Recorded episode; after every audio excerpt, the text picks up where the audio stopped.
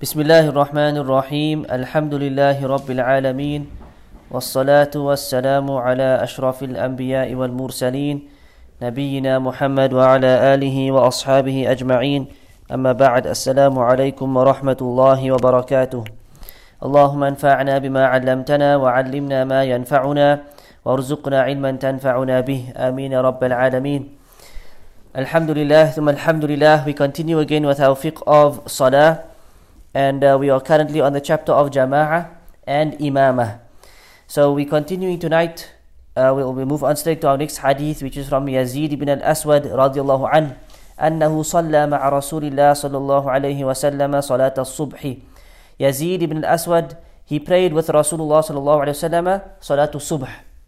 فلما صلى رسول الله صلى الله عليه وسلم إذا هو برجلين لم يصليا فدعا بهما فجيء بهما ترعد فرائصهما When he prayed, يعني he completed the salah, there were two men who came who had not prayed with them. There were two men that were present who did not make salah with them. There were two men who were present who did not make salah with them. So he called for them to come to him, and they came to him out of fear. Yani they were shaking a little bit shaken out of awe and out of fear for the Prophet sallallahu alaihi wasallam. فقال لهما So he said to them, ما منعكما أن تصليا معنا What has present, prevented you from making salah with us? So they said, قال قد صلينا في رحالنا We prayed in our in our resting places. We prayed already in our resting places. So he said, فلا تفعلا Don't do that. إذا صليتما في رحالكم So when he says here, don't do that, what does he mean? He doesn't mean don't pray in your resting places. What he means is, if you come to the masjid and the imam is making salah, then don't do what you were doing. Meaning, don't stand there or sit around and wait. Rather, what should you do? إِذَا صَلَّيْتُمَا فِي رِحَالِكُمْ If you have already prayed in your homes or in your resting places, ثُمَّ أَدْرَقْتُمُ الْإِمَامِ And then you come and you find the imam وَلَمْ يُصَلِّي And he has not prayed. فَصَلِّيَا مَعَهُ Then make salah with him. فَإِنَّهَا لَكُمْ نَافِلَةٌ For then that will be a nafilah for you. That will be an optional or voluntary salah for you.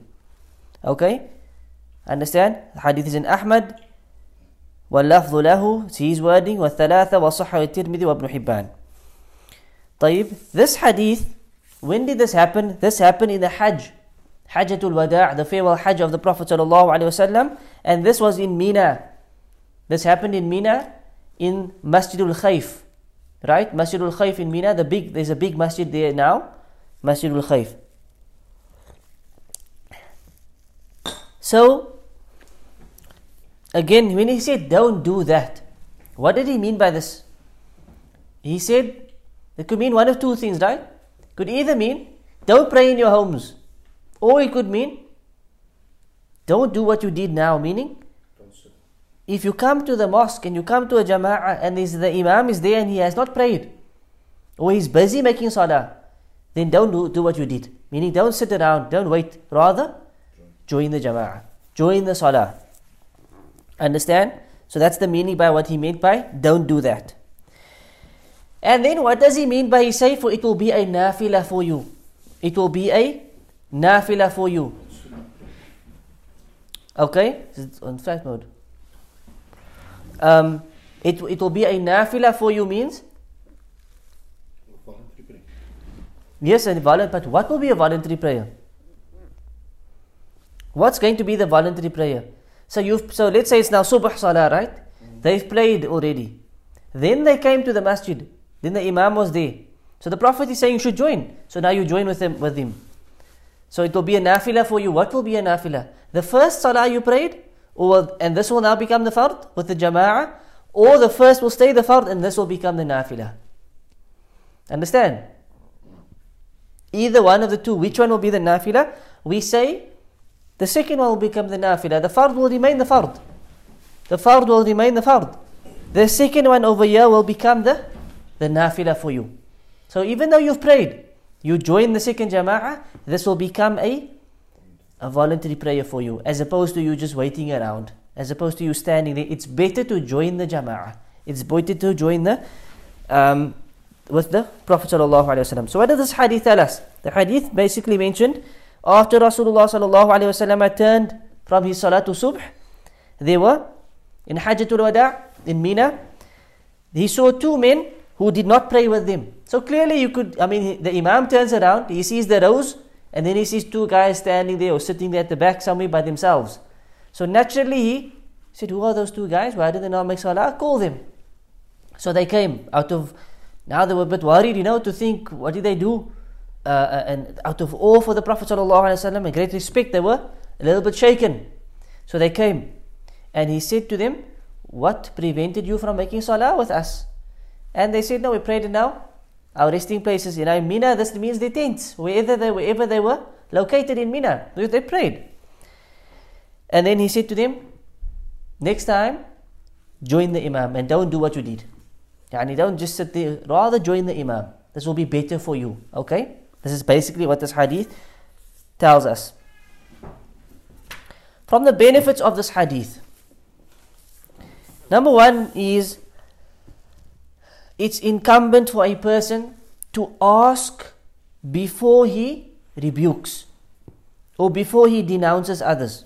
And this is a powerful lesson. Yani, look at this hadith. The Prophet ﷺ, he could easily have done what? Called them out. He said, why didn't, and called them out and said, those who don't pray with, you know, and made a big statement. You should not come in the masjid and not pray. Or how can you not pray with the jama'ah? People react like this at times. But what did he do? He first asked, first inquired. Call them to me, bring them, tell them to come. They came. What prevented you from praying with us? Understand the difference. What stopped you from making salah with the jama'ah? Surely there, there must be a reason. As opposed to attacking them first time. Understand? And this is a powerful lesson. And this again can be applied to any circumstance in life. You see a person making a mistake in the masjid, you see him doing something uh, out of the ordinary, something a little bit perhaps strange. Before you attack him, before you jump on him, before you rebuke him, before you belittle him, ask him, brother, why is it that you've decided to do this? What stopped you from actually joining the jama'ah? Or and so forth. This is the adab that we should learn from the Prophet Wasallam's perfect adab. Um, and, and again, this is part of husnul dhan of a Muslim. A Muslim always has husnul dhan for his fellow Muslim. Yani when he sees him, when he sees a mistake from him, he makes excuses for him. He covers up for him. He looks for an excuse for him as opposed to looking for a fault. Or as opposed to assuming the worst of him. The opposite, which is su'ul dhan. And this is very much rife today. When we see something from our brother or sister or our musalli or whoever it is, what's the first thing we do? We attack them. Or we think the worst possible uh, uh, um, interpretation for what they could have done. This is su'ul dhan. And this is the sickness that we find today amongst majority of the people. They see a person saying something, doing something, immediately they think the worst of that person as opposed to having good thoughts, good assumptions, and then asking perhaps, why, what was the actual intent behind the statement? Or why did we not do this? Or why did you do that? Or why was it that I saw you walking with a woman? You know, before saying this brother's committing zina, or before saying he's living in haram, ask. I noticed you were walking with this woman the other day. You know, I, I don't want to assume the worst, but i I saw it, so I have to ask you. She says, That's my sister. Okay, khair, alhamdulillah. Understand? Before you jump to conclusions, who was the woman that you, in a nice way, we ask, was my sister? Alhamdulillah, barakallahu feekum. Or it was my wife? And so forth. Understand? This is how the, the ummah is supposed to be, that we make excuses for one another, having husnul dhan. We think the best of our brother and our sister in Islam. And we don't jump to conclusions. Um, some people may use this hadith and say it's not fard to attend the masjid. Why? Because what did the Prophet ﷺ say to these men?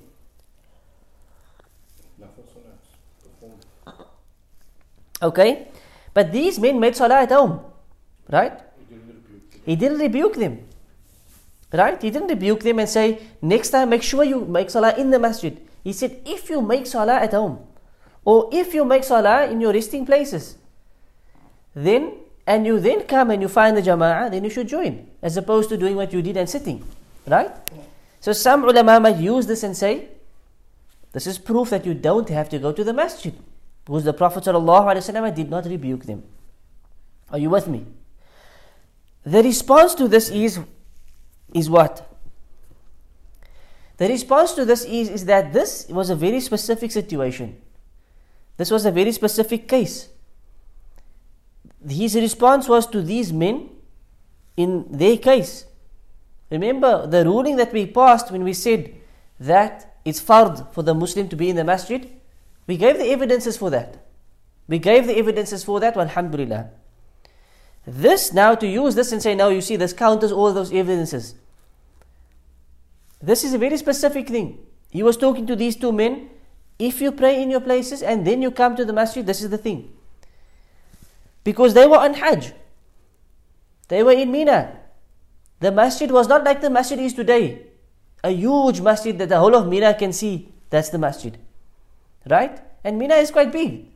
So if you're on the one end of Mina and you make salah, and then you take a walk and you come across a gathering of people making salah, perhaps you didn't know the gathering was there.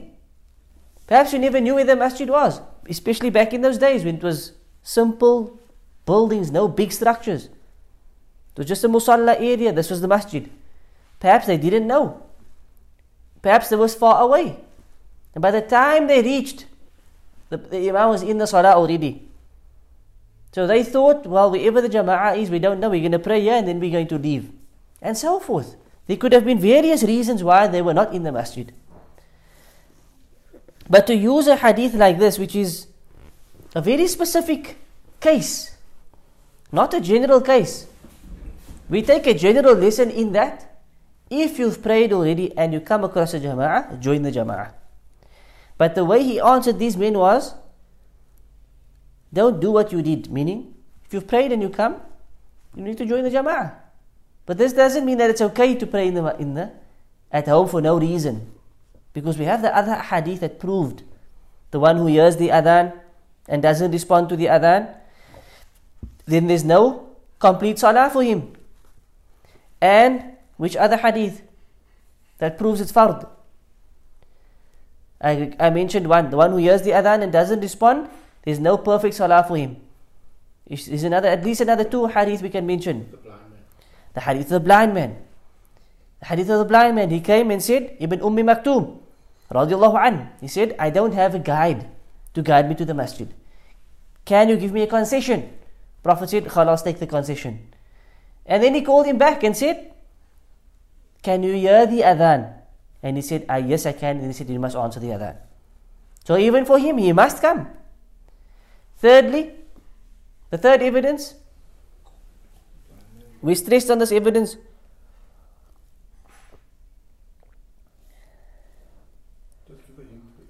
Hmm. The hint will give away the answer. The hint is the firewood, gathering the firewood. Right? I would have instructed them to start the salah, gather the firewood, go to the of the men who were not in the masjid. Right? So those were general instructions.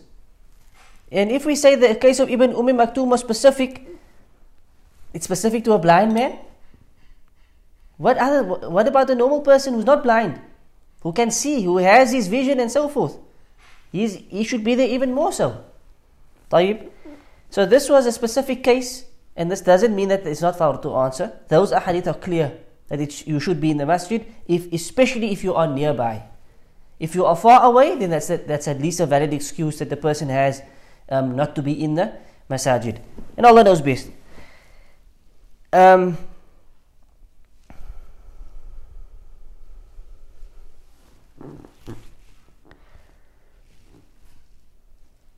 the other thing that this hadith proves is, is that a person should repeat the salah if he finds that uh, an imam has prayed or has not yet prayed.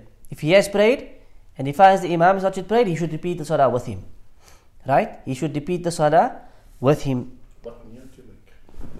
The niyyah is to pray in jama'ah with a nafil, for a nafil, for a nafil salah. So the niyyah will not be to, re, to remake your maghrib or remake your, your fajr. Your fard has been prayed. However, you come across the jama'ah, join the jama'ah. So I'm joining the jama'ah to pray with the imam. But my niyyah is as a nafil salah.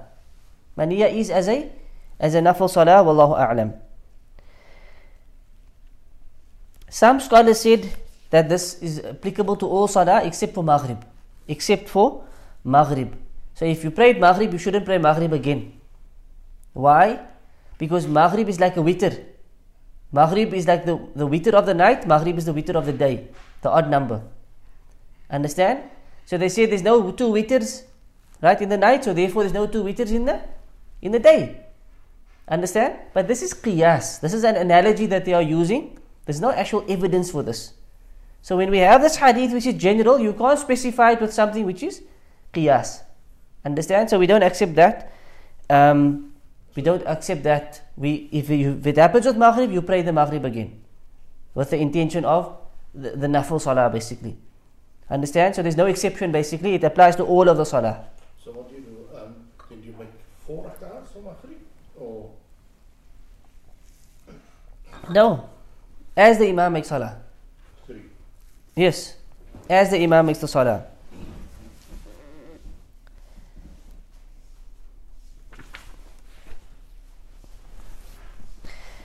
Um, this also proves that you can do this repetition of the salah in a time where it is forbidden to pray.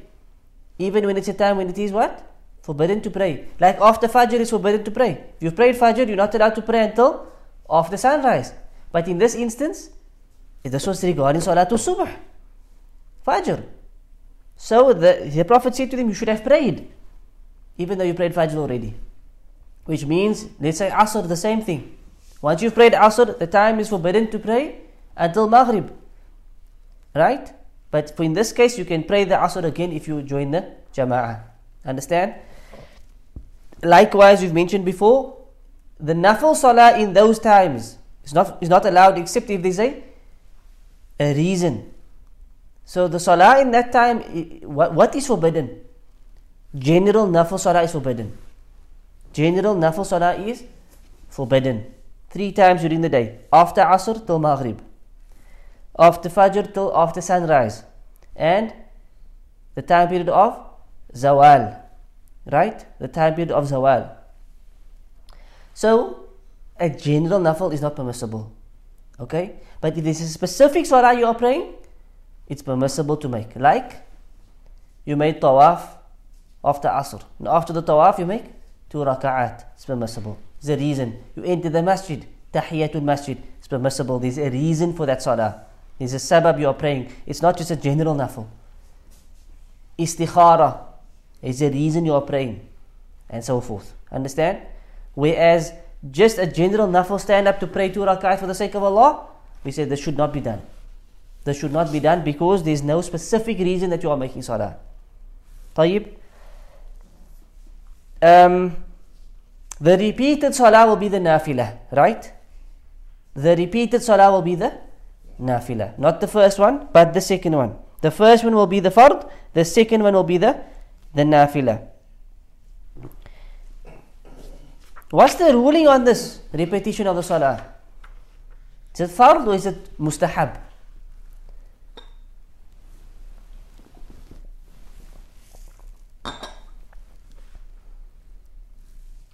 Allah knows best, but we say it's mustahab because it's nafilah. It's nafilah. It's better, right? It's better. Definitely, it's better.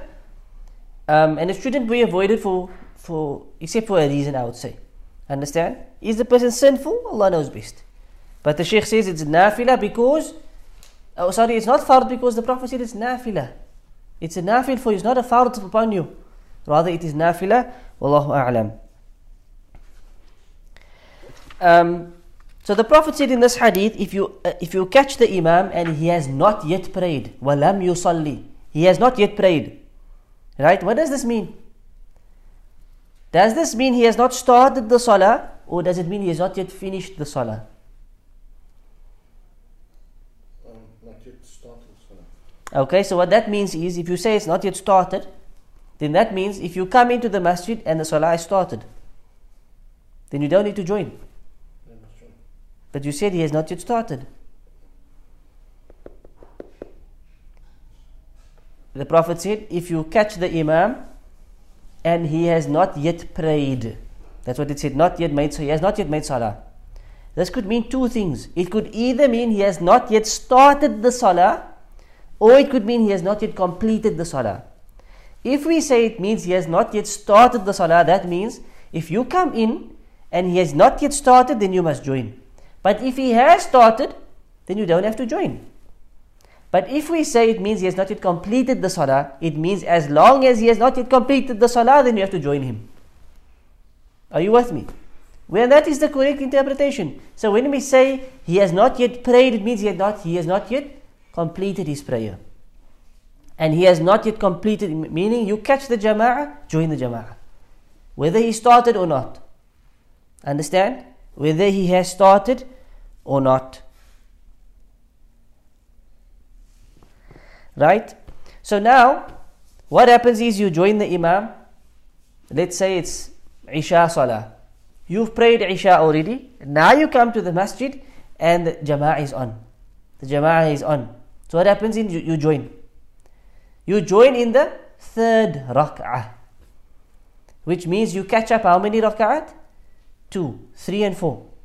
So the Imam makes taslim. He makes the taslim, he's done. He's made four, you've made two. What do you do? Right. So either you can say it's a nafil, so I've, I'm complete with him. So he's made four, I'm going to make two, right? I'm going to make two because it's still a nafil for me. That's what that's what, what that's what one possibility, right? Or we can take the hadith of the Prophet wasallam said, whatever you've caught up with of the salah, then pray. Whatever you've missed, complete it. Whatever you caught up with, you catch up with him. And whatever you missed of raka'at, you have to complete. Understand? Which means, according to this hadith, if you've caught up with two and you missed two, you got to complete the two. So even though it's a nafila, the point is you're going to pray the way the imam prays. So what's the correct view? You're going to pray the way the imam prays, and the sheikh says this is the correct view. That if you catch up with the imam and he's ahead of you, you complete with him, and whatever you missed, you got to make that up as well. Even though it's a nafila, it's a different type of nafila. It's not like a normal two by two. Because sometimes it's going to be three, maghrib. Sometimes it's going to be four, isha, asr, dhuhr, and so forth. Understand? So the Sheikh says we stick to this hadith and we complete what should be completed, and Allah knows best. And that brings us to another mas'ala. That brings us to another issue, and that is of the, the traveler. The salah of a traveler. So let's say we jump and we hit the wrong road, we're traveling. We reach a town, let's say just outside of Cape Town, George. Right, four to four, four hours out of Cape Town. We've driven, we get there, it's Maghrib time.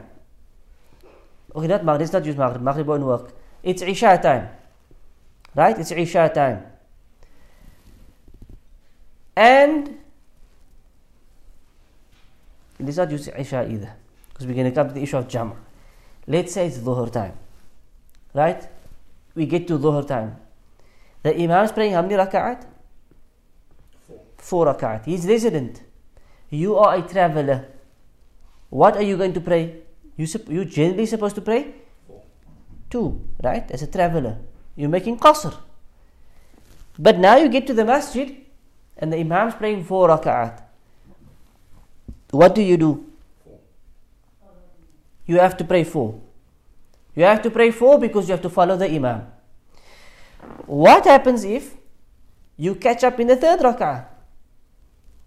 So the Imam's in the third rak'ah and you join. So he finishes up and you've technically made your two rak'at. Right? So you've made the dhuhr with him, but you only made the last two rak'at with him. So you say, look, this is my dhuhr, uh, it's two rak'at, I'm a traveler. So I don't need to stand up and make the other two. Or does he have to stand up and make the other two? Must follow the Imam. We say again, he must follow the Imam. It doesn't mean because you are a traveler, you can now make two with the Imam and the Imam at four. You have to make the same amount as the Imam. Now, uh, Sheikh, quick, a very important question. You mentioned Jam and you mentioned Isha. So if you make niyat to join Maghrib with Isha and you got and you get to the masjid um, the time of Isha and the Imam's now so the Imam's gonna pray Isha, what do you do? Right. We're going to get there when we get to the Salah of a traveler. Oh, okay. Right? We're going to get to the chapters inshallah. But basically, what you can do is one option is this one option is that when the Imam is in the third rak'ah, you're only going to make three. Because you have to make Maghrib first. Right? And you're going to have to join the Imam. You can't make your own Jama'ah. So when the Imam's making four, you are going to make Maghrib with him making Isha. With him making Isha. So the one option is, and again, let's leave this for that chapter. But what some of the scholars say, what you do is, when it's the third rak'ah, the Imam's going to go up, right? All the way up. You will then stay in the tashahud. You will sit in the tashahud, and you stay in the tashahud and you wait for the Imam. So you don't make four rak'at, you are making three, but you will wait in the, the last tashahud until the Imam makes the fourth rak'ah and he comes back and he joins, and when he makes a taslim, you make the taslim with him. Understand? That's one option, but we're going to leave that for the, the chapter of Salatul Musafir, which is the next chapter that's coming up after these uh, this chapter, inshallah. طيب, we move on to the next hadith from Abu Hurairah radiallahu an, which is a lengthy hadith. He said that Rasulullah sallallahu alaihi wasallam said, "Innama ju'ila al-imamu liyu'tamma bih." The imam has only been placed liyu'tamma bih to be followed. The imam has been placed for what reason?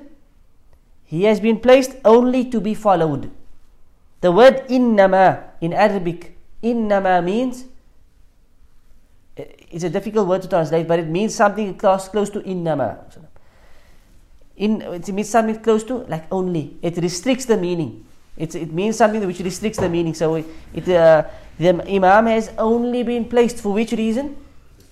To be followed. فإذا كبر فكبروا So when he makes the takbir, when he says Allahu Akbar, then فكبروا You should make the takbir. You should say Allahu Akbar.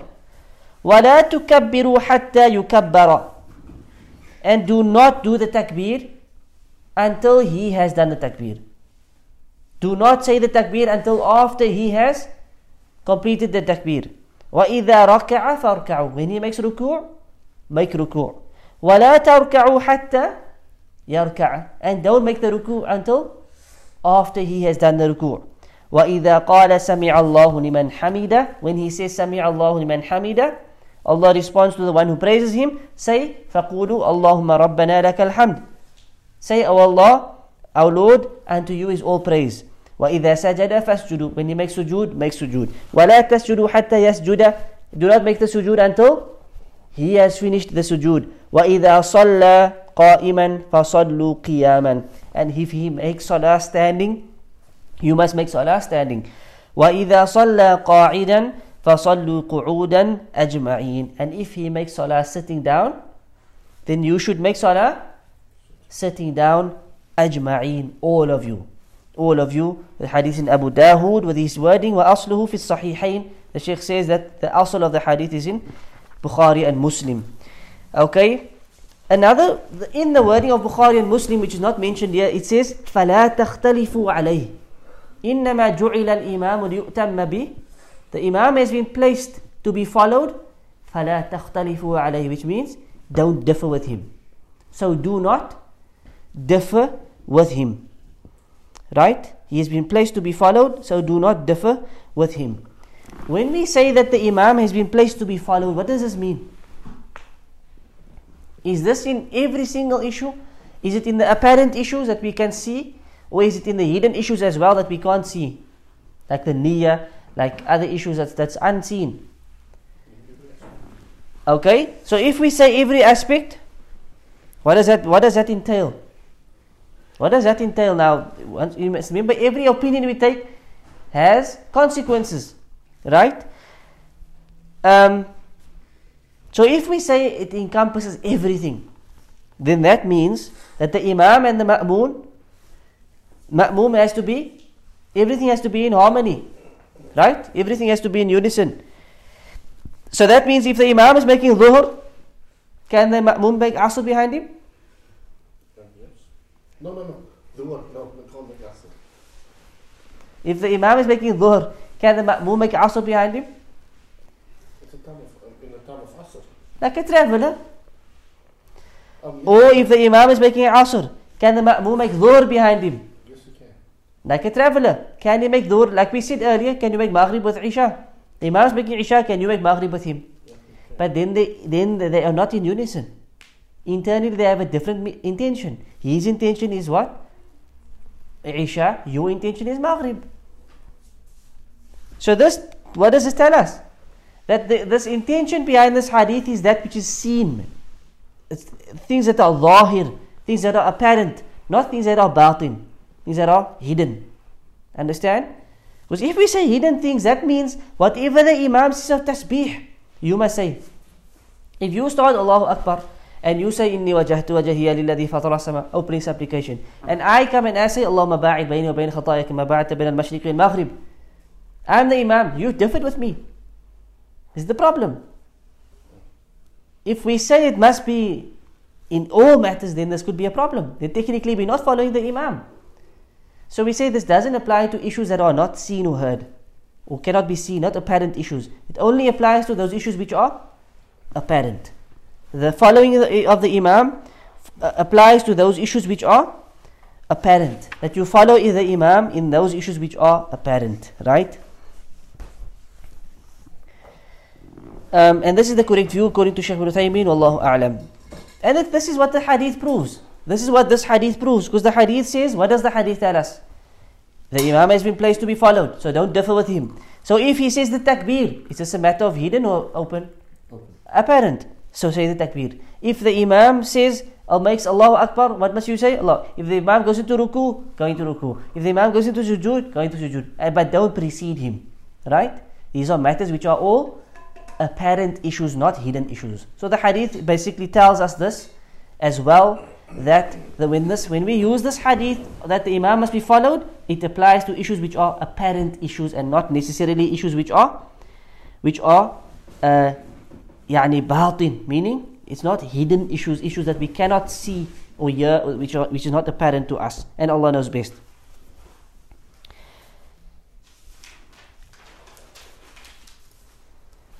Right? And there's many examples of this, as I said, the differing of the salah, the one is praying fard, the one is praying sunnah. So for example, um, how does this work? How does that how does that happen? The Imam is praying sunnah and you pray fard behind him. Can that happen?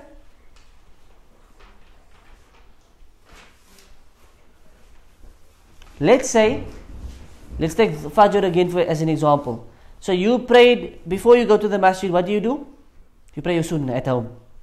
You pray the two sunnah at home. Now you go to the masjid. And you come into the masjid and what do you find? The Imam's on the musalla. He's on the musalla. He's standing there. And what do you do? You join him. You join him. Right? Or let's say he's in the ruku'. He's gone into ruku'. Okay? Because it's Fajr, it could be reading loud, you would know. But let's say he's in ruku'. And what do you do? You join him in the ruku'. Okay? So now you joined him. And as he comes up, you follow him, he goes, he finishes the salah. And then what do you do? You stand up and you must you make up the one rak'ah that you missed. And then he says to you, I was only that was my sunnah. So technically he had the niyyah of what? Of nafil, of sunnah, whereas you had the intention of a, a fard. The salah is valid. The salah is valid. Because the intention doesn't have to coincide in this instance. We gave the example of different salahs. We gave the example of recitation may differ. That's, the things are fine. Alhamdulillah.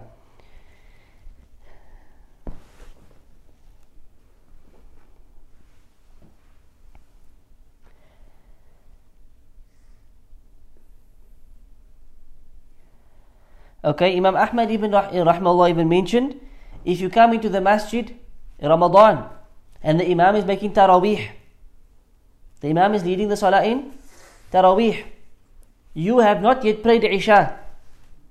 You have not yet prayed Isha. What are you going to do? You cannot make Taraweeh before Isha. So either, that's what some people do, they wait till the Imam is done with the two rakat, then they start the Jama'ah. Right? Have you seen this in the masjid? They start the Jama'ah, there's a Jama'ah happening for Isha at the back, whilst the Imam is busy with Taraweeh in front. So the Imam is busy reading, and at the back you hear another guy reading there at the back, loud because it's Isha. And he started the Jama'ah with his family and friends. This is not the correct thing to do. What he should do is join the Jama'ah. Even though the Imam is praying Taraweeh, you will join him with the intention of Isha. And when he makes the taslim after his two rak'at, you stand up and you make up whatever you missed, whatever you missed out on. Whether it's two or one rak'at. Right? Imam Ahmad rahimahullah mentioned this as well. So all of these things are permissible, even though the niyyah may be, um, may be different and Allah subhanahu wa ta'ala knows best.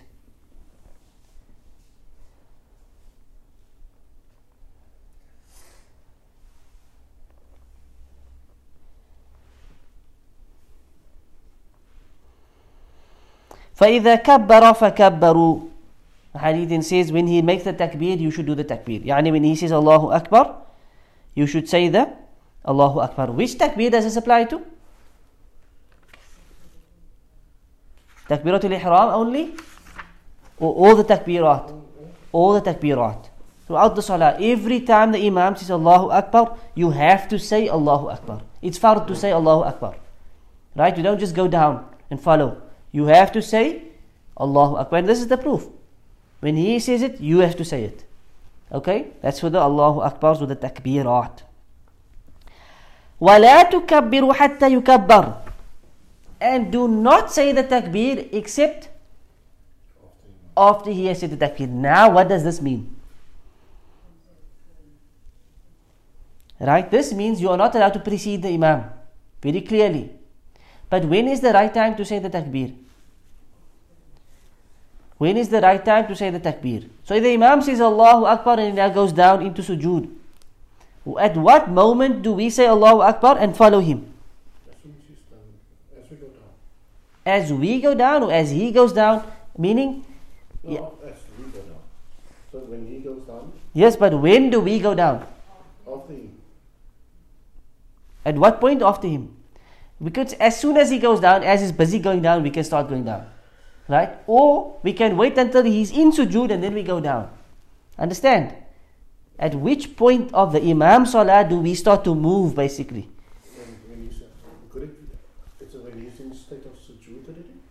Right? This is what this hadith is telling us. Hatta yukabbar means oh, until he has done the takbir. Until he has done his um, his takbir, yes.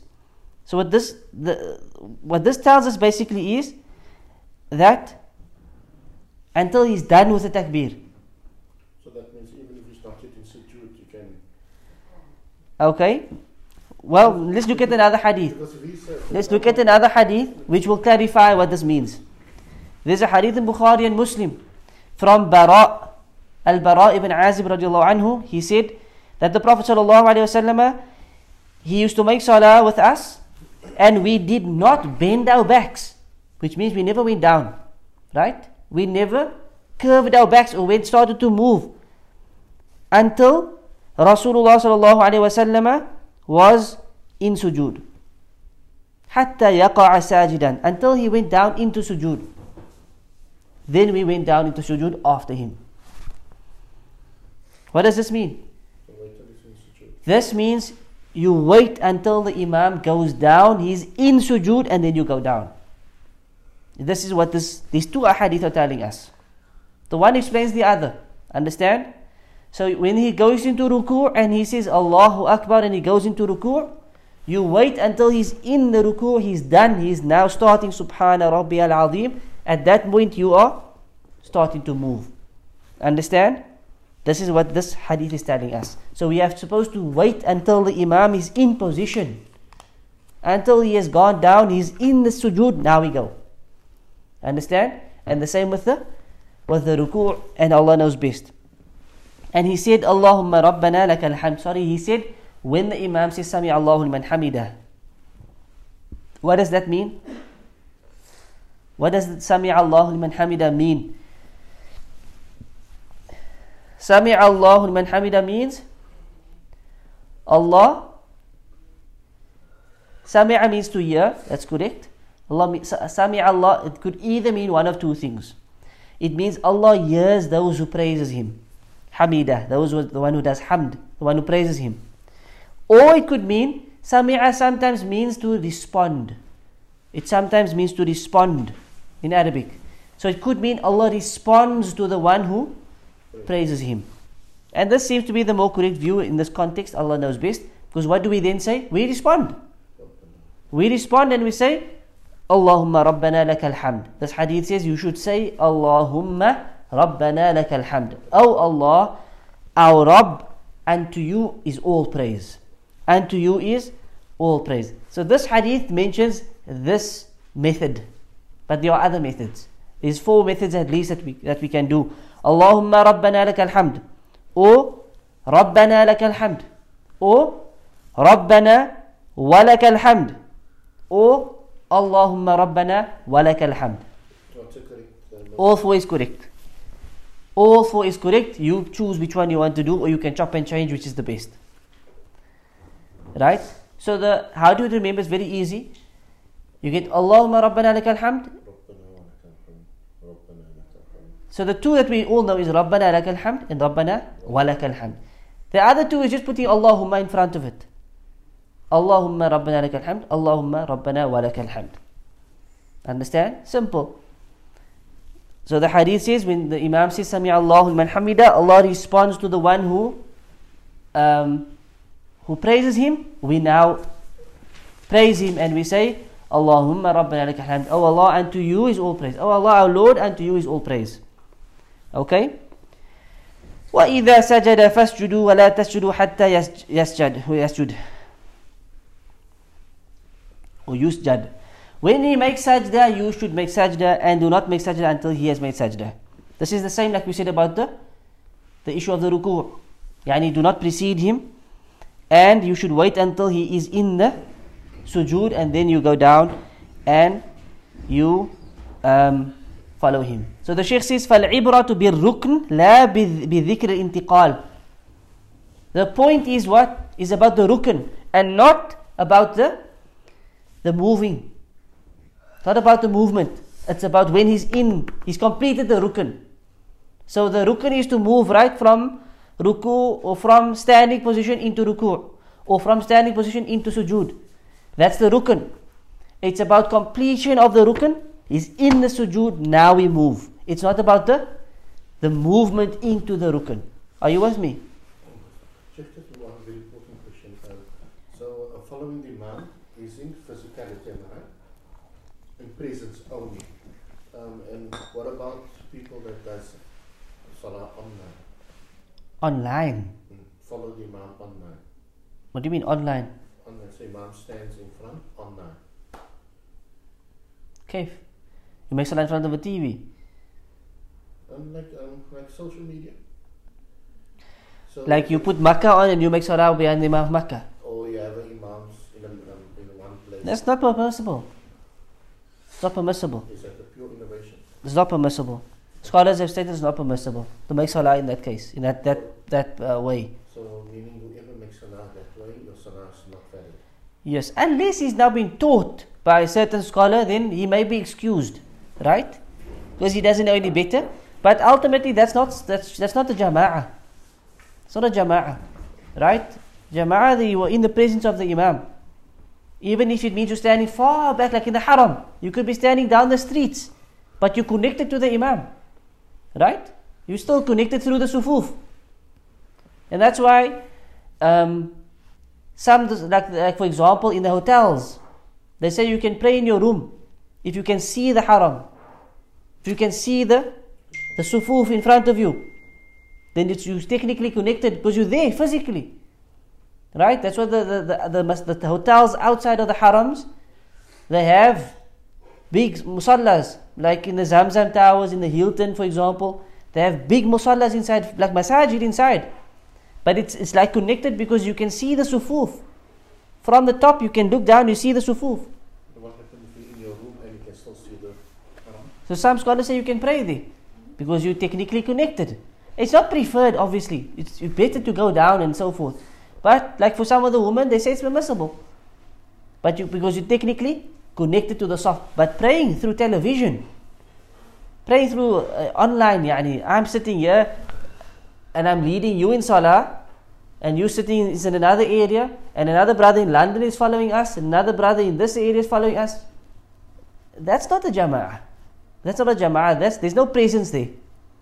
This online is not a real presence, right? In, in that instance, in terms of salah. Understand? So that would be an invalid salah, yes. It would be an invalid salah. وإذا صلى قائما فصلوا قياما and if the imam makes salah standing you must make salah standing right and the sheikh says this applies even in the nafil salah even within a nafil salah so if you are praying a nafil salah meaning a salah which is not fard right and the imam stands you should stand with him even though it's not what a rukun of the, of the, of the nafil salah to stand, right? If you wanted to, you could sit in a nafil. Correct? Is the reward half of the reward? Yes, if you sit for no reason, obviously. If you sit for no reason, you get half the reward. I'm talking about the nafil. You're not allowed to sit for a fard. You're not allowed to sit for a fard unnecessarily. Right? But for a sunnah, you're allowed to sit. If you want to sit, you can sit. For no reason, but you get half the reward. Okay? But if the imam is standing and you are part of the jama'ah, you must stand, even if it's a nafil. It's not like a normal nafil where you pray by yourself. You have to follow the imam. Don't differ with the imam. So therefore, if the imam is sitting, standing in the nafil, you must stand in the nafil. Like tarawih. Like tarawih, it's a nafil. Like salatul uh, kusuf. Salatul kusuf of the eclipse and so forth. You have to. If he stands, you must stand. Understand? Unless you have a reason to sit. You have a back problem, your leg's broken, you're old. That's different. That person's ma'dhur, he hasn't, he's excused. Right? But an, an- a person who's healthy and fit, he must stand. He's not allowed to differ with the imam. And the sheikh says most people don't know this. Most people actually don't realize this about the nafil salah issue. However, if you pray by yourself, you can sit. Right? That is okay.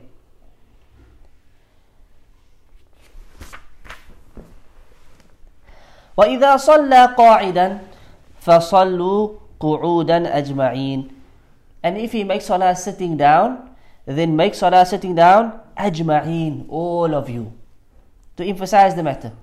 And because some people may not again understand this, Prophet is emphasizing it. Ajma'een, all of you, sit down. Okay? So what does this mean? This means if the Imam decides to sit, or he has a reason to sit, he's not feeling well and he sits down in the salah, Fard salah. He sits down. In that case, everybody has to sit down and follow the imam. Okay?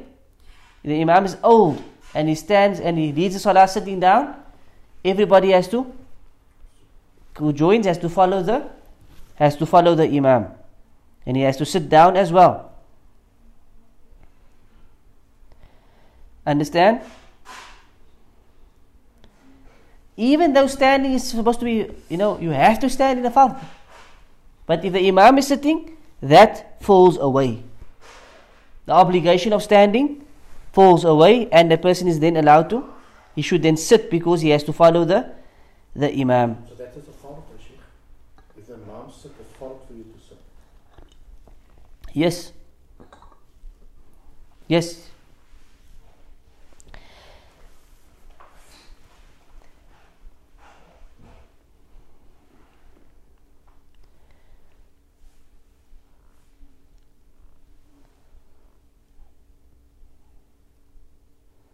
طيب فإذا كبر فكبروا Coming back to the statement, Ibn Uthaymin says when the Prophet said when the Imam makes takbir, you should make the takbir. what we what we benefit from this is that one has to follow the imam, right, and not precede the imam. However, what we know is that there are four different um, halat. There are four different situations that might occur. Number one is either you precede the imam. This is possible. Some people they go ahead of the imam, or you go at the same time as the imam, or you follow him, or you are delayed from him. You understand? One of four things happen, and you see this again in the masajid. Some people are delayed; they follow the imam late. Some people follow properly. Some people are, are on the border. They they with the imam. As he goes down, they go down. As he making the takbir, he's making the takbir. And some people even precede the imam. They're hasty, so they go ahead. Understand? That's one of four conditions that or, or states that might happen um, with a musalli. Right?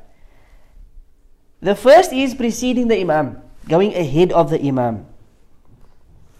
Now, if this happens with the takbiratul ihram, let's say the imam is, is raising his hands, and what happens? He hasn't yet said Allahu Akbar, but he's you know he's about to start, and he's taking his time, and he's starting to, and the guy behind him says Allahu Akbar. So what has happened now? He's preceded the imam. What's the ruling on his salah? Null and void. The ruling on his salah is null and void because he start, his intention is jama'ah, right? His intention is to make jama'ah, but he's, he's already in the jama'ah before the imam is in the jama'ah. So that jama'ah hasn't even started. So how can he be a follower of the imam if he started the salah before the imam? So the scholars say that person's salah is null and void. His salah is null and void. Then they differed over the other arkan, like the, the I'm not going to go into the opinions really, because some of them said if he if he if um, if he precedes him in the ruku', it's fine. But if he precedes him in two arkan, then that's not fine. But Ibn Uthaymin at the end of all of this discussion, he says, there's no real evidence for those statements. If you purposefully precede the imam into a rukn, your salah is not in void. Khalas, because it's haram to precede the imam. Why is it haram? Number one is being put to follow, to be followed as we've mentioned. Number two, the hadith says that um, does the person not fear that he raises his head before the imam, that Allah might change his head into the head of a donkey, or the head of a, or he changes his body into the body of a donkey? Hadith is in Bukhari and Muslim. Does the one not fear who, who precedes the imam, he raises his head before the imam? Yani he comes up from ruku or sujood before the imam. Right? He comes up before the imam. Does he not fear that Allah might change his head or his body into the head or body of a of a donkey? This is obviously haram then. If this this type of threat and warning, then the hadith tells us what? This is not something minor, it's something major. It's something haram. It's a tahdeed, it's a threat. And if somebody does something haram purposely in the salah, salah becomes nullified. Its salah becomes nullified. So therefore we say, based on this, we say, if you purposefully precede the imam, if it happens slightly by accident, right? That's one thing. But if you purposefully precede the imam, then your salah is null and void. It's null and void. Okay, if it happens by accident, you, sh- you should just go back in the salah and make sure that you are behind the imam. Like maybe you thought the imam went up and you went up by mistake. Or you were at the back and the mics went off. And for some reason you came up at the sujood, you're thinking the imam had come up. For example, and you see he hasn't, you go back down. And you make sure that you stay following. Okay? But you should not do that purposefully, especially. It might happen out of ignorance, it might happen out of mistake. If that's the case, the person should go back to following the imam ASAP. Right? Um, طيب.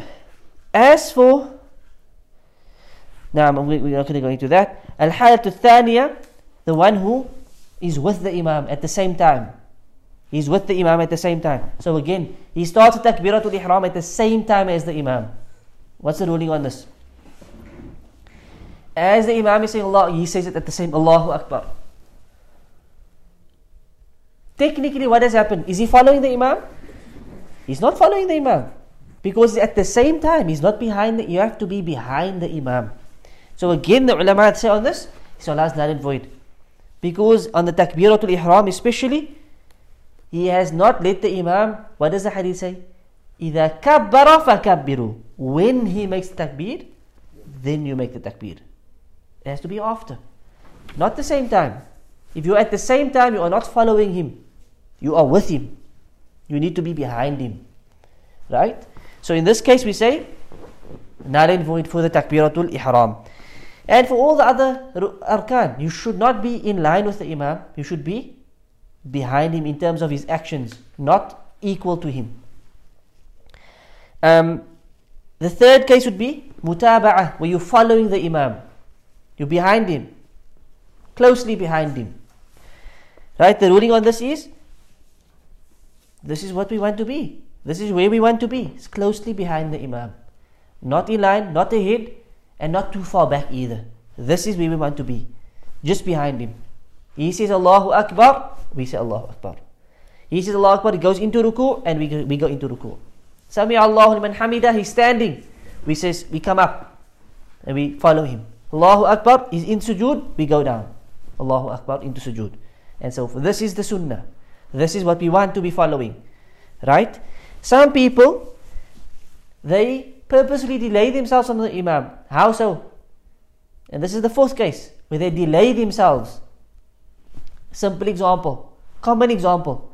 The Imam is in sujood, right? And he comes up, Allahu Akbar. What happens? The person stays in sujood. Why? He wants to make dua in sujood.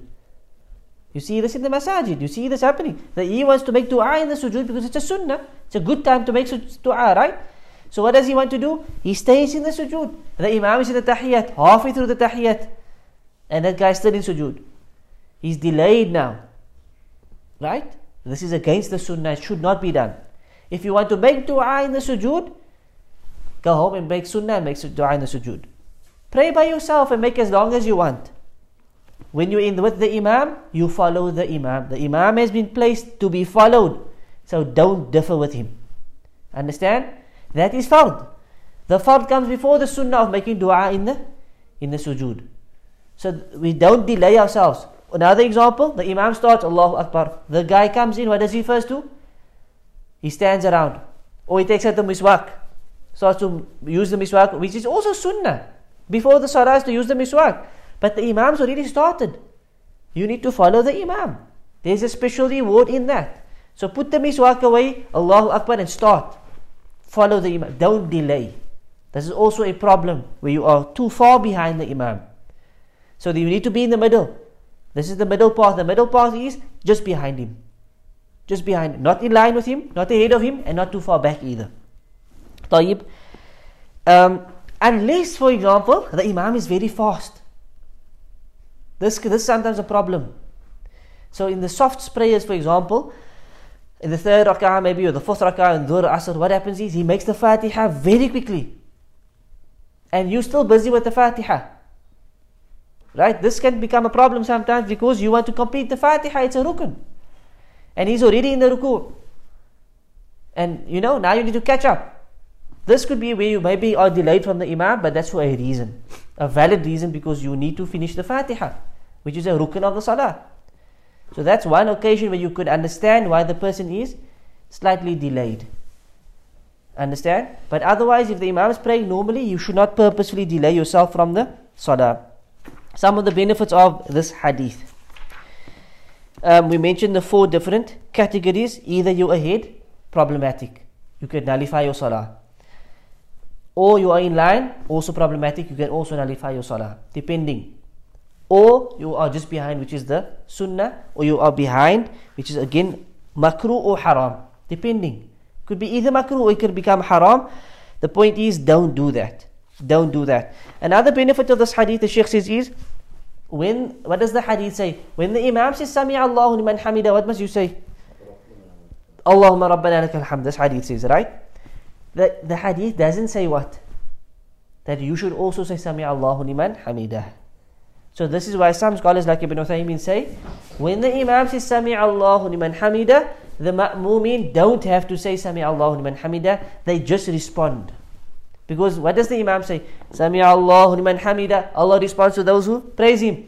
What do we do? We praise Him. Sami Rabbana lakal hamd. Oh Allahumma Rabbana lakal hamd. So we immediately stop. We immediately respond because Allah responds to those who praises Him. So we immediately respond. Are you with me? Uh, but other ulama say that you should still say Sami Allah. I think Sheikh Albani and others they say you should still say Sami Allahu liman hamida. But the text doesn't necessarily say that. And also the logical evidence in that um, you don't, yani you just respond to what the Imam is saying. That Allah hears or responds to those who praise Him. So we respond and we say, Allahumma Rabbana lakal hamd. Um, should you follow the Imam? Question. The rukun, the surah, I mean, sorry, with regards to the surah Fatiha, which is the rukun of salah, uh, following the imam. That is when he recites softly, right? That's according to the A few weeks ago, months ago. Well, look, we spoke about that issue. Yeah. And we said if the Imam is reading out loud and he reads the Fatiha, you need to listen to the Fatiha firstly. Do you then have to repeat the Fatiha after him? No. Where he says, Waladhalin Amin, now you start to read the Fatiha. But now he doesn't give you time. Right? Because mo- a lot of these scholars say it's a bid'ah to, to, to, to, to pause. Right? So what happens is, the Imam just starts reading قُلْ أَعُوذُ بِرَبِّ الْفَلَقِ مِنْ شَرِّ مَا خَلَقْ Right? So what do you do? Either you're going to listen to him or you're going to read the Fatiha.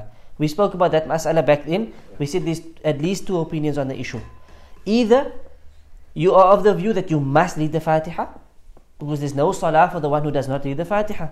Or you are of the view is that the Imam's Fatiha takes place takes the place of the Ma'mum's Fatiha. Those were the two views we discussed. And I said, and we discussed it in detail, back and forth, we mentioned the opinions and the arguments. At the end of the day, we both saw that the both views are very strong. Both views has a sound uh, reasoning behind it. The view I personally follow, I'm not saying you have to follow this view, the view I personally follow is it's closer to caution to just recite the Fatiha. It's safer for you to read the Fatiha. So even though the Imam may be reading, and this is what Ibn Uthaymin says, have sabr and just read the Fatiha because at least you know for certain you read the Fatiha. Whereas the one who didn't read it, there may be that potential doubt that look, I never read it, and there's no salah for the one who doesn't read it. Does the Imam's Fatiha count for me or not? There's dispute over that. So the safest thing to do is just to read it. That's the safer of the two views. And Allah knows best. Right? That's the summary of what I said back then, which I said in a lot more detail. But I personally follow this view because it's the view of, I think, the majority of the scholars. Imam al Bukhari has a book on this where he proves this as well. Um, and it's also the safer of the two views. It's the safer of the two views. But what we were talking about here, what I was talking about now, was the soft rak'at. Where the Imam reads softly and he reads very fast. And you only hear ihdina sirat, yeah, can abudu and he's down. Allahu Akbar. You still ihdina sirat al-mustaqim, sirat al-ladhina an'amta alayhim. He's coming up already. It's a problem. But you need to finish that Fatiha and then try to catch up as quick as, as quickly as possible. So what you could then do is, وَلَا amin, you go Allahu Akbar, Subhana Rabbil Azim, and you come up. Because you need to catch up. So you can, you know, just maybe say it once as opposed to thrice and so forth. Um, the Shaykh then says, should you follow the Imam in certain issues like Raful Yadayn? So let's say there's a Hanafi Imam making Salah. The Hanafi Imam doesn't raise his hands in the Salah, which is the Sunnah. Are we going to follow him in that or not? Right? We say no, you stick to the Sunnah in these issues. Stick to the Sunnah because this is apparent Sunnah, s- strong Sunnah issues. Follow it. Follow the Imam in the other issues, in going down, coming up, and so forth. But in terms of, let's say he doesn't sit according to the Sunnah, or the way he puts his feet, you know, mutawad, uh, tawarruk or iftirash, sitting on the left foot, foot, right foot upright. Sunnah way of sitting. The Imam doesn't do it. Does this mean we must follow him? You follow the Sunnah, you, you, you make Salah according to the Sunnah in, in the in the rest of the Salah. But here and there, in the way that he goes up and down and following him, you need to follow him. And Allah knows best. Then there's another mas'ala that the Sheikh mentions which is very important, and that is the person who makes salah sitting down, right? The one who has an excuse, like an old person or a person who has uh, physical problems, he doesn't make salah standing, right? He has a, a valid reason. So the Imam is standing, but he makes sitting, right? must he make the takbiratul ihram standing up? Or can he make the takbiratul ihram while he's sitting? You understand? So some ulama and many of the ulama have said this. If you are going to make salah sitting down, you should first stand, Allahu Akbar, and then sit down. You should say the takbiratul ihram while standing. You understand me? Then you can sit down. But Ibn Uthaymin differs with him and he says, if you have to sit, then sit. There's no reason to make the takbiratul ihram standing. And maybe I should do more bahth on this issue because I did read a number of scholars that said you should say it standing and then sit down. Right? But Ibn Uthaymin says if you are going to sit, then sit and say that takbiratul ihram whilst you are standing. Understand? If you want to be on the safe side, stand up and say it and then sit down. Technically speaking, the one who sits in the prayer, he's supposed to stand for as long as possible. So if he can't stand, he must stand. But maybe only sits for the ruku and the sujood. So then he must sit for that only. But when the imam is standing, he must stand. That's the way it's supposed to be. You must stand with the imam if you are able to stand. If you are unable to stand, then you sit. So for those people, do we say stand up and say the takbir and then sit? The Sheikh says no. If they need to sit the whole way, then let them sit the whole way and let them do the takbiratul ihram also sitting. Right? But the person who's going to make sujood and ruku sitting, they must stand up to takbir and the whole time when the imam is standing, unless while they're standing they start to get pains and so forth, and perhaps they can sit. Understand? But you shouldn't have the intention of just sitting for no reason, obviously. Um, obviously, now he has a, a, a valid reason to sit. Um, but as long as he can stand, he must stand. Is that clear? What if the Imam makes qunut in Fajr? And you are of the view that it's a bid'ah. Must you follow him or not? No. But you, so you don't make qunut, but you stand. Right? Um, Imam Ahmad ibn Hanbal said, if you are following Imam who makes qunut in Fajr, then follow him in that. And make say Amin for his dua as well. Say Amin for his dua as well. Even if that's a bid'ah according to you. Because the Imam, according to him, it's not bid'ah. He is of a different opinion. So in that case, you are a follower of the Imam. So you need to follow him in that as well, and Allah knows best. You need to follow him in that as well, and Allah knows best. Um, that's the end of the hadith. I'll just finish the next hadith very short from Sa'id ibn al-Khudri radiallahu anhu أن رسول الله صلى الله عليه وسلم رأى في أصحابه تأخرا Sa'id al-Khudri says, Abu Sa'id al-Khudri says that Rasulullah صلى الله عليه وسلم saw some of his Sahaba, they were a bit delayed. They were standing at the back, they were taking the time to come to the front. So he said, تقدموا, come to the front. فأتموا بي, and then follow me. وَلْيَأْتَمَّ بِكُم مَّن بَعْدَكُمْ رواه مسلم and then those who are behind you can follow you. Those who are behind you can follow you. The hadith is in Sahih Muslim. What does this hadith tell us? Don't sit at the back. Don't wait at the back. Don't stand around and come to the front. Follow the sufu from the front. And you need to get as close to the imam as possible. This is the best. And then follow the imam. And those behind you will then follow you. Understand? So the issue of following the imam those behind the Imam can't really see what the Imam is doing. But those who are right behind him, they can see. So they will follow, and those behind them can sort of follow them. Those behind them can follow them, and that's how it's supposed to be. That's how it should be. Understand? In fact, the, in another hadith, he said, in another version, he said, a people will continuously be keeping themselves behind until Allah puts them behind. So the Muslim shouldn't be someone who delays himself all the time. He waits around at the back. He doesn't follow sufuf. He waits for the last row. He sits at the back. He comes late. You should be early. You should be as in, close to the front as possible. Or lest Allah puts you back. Allah delays you from His khair and His mercy and His barakat and so forth. Wallahu musta'an.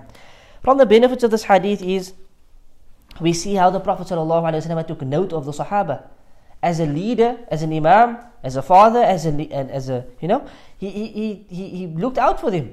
If he noticed them doing something, he would call them out. Not individually and as to insult them, but to rectify the affairs, to keep them guided and so forth. And this is what the Imams of the Masajid should do, the Sheikh says. The teachers should do, the father should do. When you notice something in those who are supposed to be following, you rectify them. You bring them closer. You, you, because people naturally become heedless and negligent and so forth. The leaders should do this. Should make sure that they pay attention to their, their flock. Whether it's a father, whether it's a teacher, whether it's a imam of the masjid, whether it's a, a leader of a city, of a, of a country, they should take note of the of the flock and make sure that they are um, paying attention to them. Right? Another benefit or the last benefit of this hadith is it's permissible for those behind the imam to look at the imam without moving their head too much, right? Or just moving the head slightly, you're allowed to look at the imam slightly. Just to make sure that you're following him correctly. And I think I did mention this before in previous ahadith.